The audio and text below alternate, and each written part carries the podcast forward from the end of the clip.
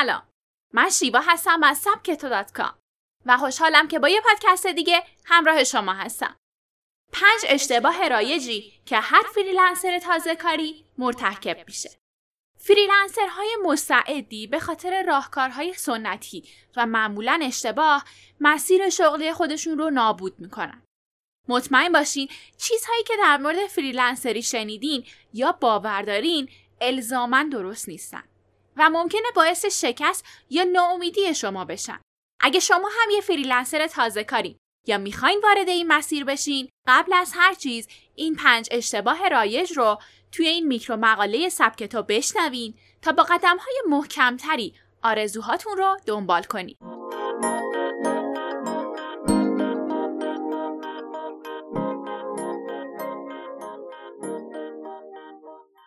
برای اینکه سفارش بگیرن پایین ترین قیمت رو اعلام می‌کنن. قیمت پایین اعلام کردن برای یک پروژه شاید دلیل اول و اصلی شکست خوردن شما به عنوان یک فریلنسر باشه. معمولا باور اینه که اگه با تجربه خودتون توی رقابت برنده نمیشین پس باید قیمت رقابتی ارائه بدید. این کار ظاهرا منطقی به نظر می‌رسه اما چیزی که از اون قافل میشین اینه که درست مثل تیر زدن به پای خودتونه. چرا؟ چون کارفرمای خوب فریلنسرهای ارزون رو انتخاب نمی‌کنن. چون به نظرشون این کار دردسر داره. پس با قیمت های پایین شما هم مشتری های دردسرساز جذب می‌کنی. همون مشتریایی که تکلیفشون با خودشون هم معلوم نیست و شما رو هم وارد همین مسیر می‌کنن. علاوه بر این آدم ها به طور پیشفرض قیمت بالاتر رو معادل کیفیت بالاتر در نظر می‌گیرن.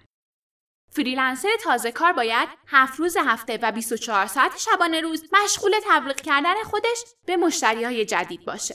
این طرز فکر نه تنها شما را خسته و ناامید می‌کنه بلکه باعث میشه وقت گیرترین انتخاب ممکن رو داشته باشید. این کار درست مثل کسیه که به جای استفاده از اپ مسیریابی توی گوشی هوشمندش از نقشه کاغذی استفاده می‌کنه چون فقط ظاهر نقشه کاغذی رو بیشتر دوست داره.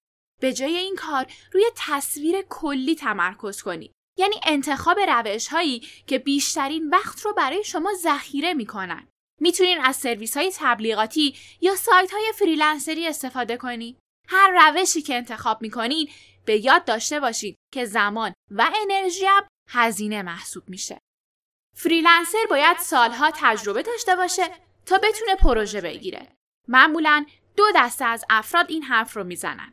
افرادی که اعتماد به نفس پایینی دارن و خودشون جسارت شروع کردن رو ندارن و فریلنسرهای دیگه ای که نمی‌تونن مشتری پیدا کنن و از پیدا شدن رقیب هم میترسن. حالا که متوجه این نکته شدین هیچ وقت این طرز فکر رو جدی نگیرین.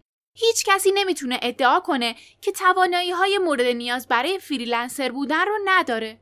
چرا که همه می‌تونن حداقل از عهده یک تحقیق اینترنتی پاسخگویی به تلفن یا فرستادن چند تا ایمیل بر بیان. فکر می‌کنید به همین سادگی نیست؟ همین حالا یه سایت پروژه های فریلنسری رو باز کنید و خودتون ببینید. بهترین راه اینه که سراغ مهارت هایی برین که مردم حاضر باشن برای اون پول بپردازن. حتی اگه این کار رو نمی کنین با کاری که شما رو مشغول کنه شروع کنید. شاید اول درآمد بالایی نداشته باشین اما اعتماد به نفس کافی برای ادامه مسیر رو توی شما به وجود میاره. فریلنسر تازه کار نباید سراغ سایت های فریلنسری بره. اگه واقعا کار کردن با این نوع سایت ها رو دوست ندارین، تصمیم با شماست. می‌تونید هر مسیری رو که احساس می‌کنید به نفعتونه انتخاب کنید. اما اگه به خاطر پیش داوری امتحان نمی‌کنید و انتخاب مطمئنتری هم برای جذب مشتری ندارین، کارتون رو سخت می‌کنید. فقط اگه روی کرده اشتباهی داشته باشین توی این سایت ها شکست می‌خورید. پس همیشه با انتخاب پروژه های درست و دستمزدهای منطقی کنترل کار رو به دست بگیرید و نهایت استفاده رو از امکانات این سایت ها ببرید. فریلنسر تازه کار باید رایگان کار کنه. شاید شرایطی باشه که این کار منطقی به نظر برسه. اما توی اکثر مواقع باید از این کار خودداری کنید. بدون مست کار کردن زمانی منطقیه که تجربه با ارزشی رو در مقابلش به دست بیاری. اما اگه به اسم کارآموزی از خودتون بیگاری می‌کشین و فکر می‌کنید در حال کسب تجربه هستین باید بپذیرین که این روی کرد اشتباهه. شما بیشتر از اونچه که فکر می‌کنید ارزش دارین. پس تمام خدماتی که ارائه میدین رو به بهونه رزومه ساختن رایگان انجام ندین. فریلنسری معمولا تجربه های خیلی خوبی برای آدما می‌سازه. حداقل برای من که اینطور بوده. ممنونم که با من همراه بودین. میکرو مقاله های سبکتو رو توی کانال تلگرام at سبکتو com دانلود و دنبال کنید.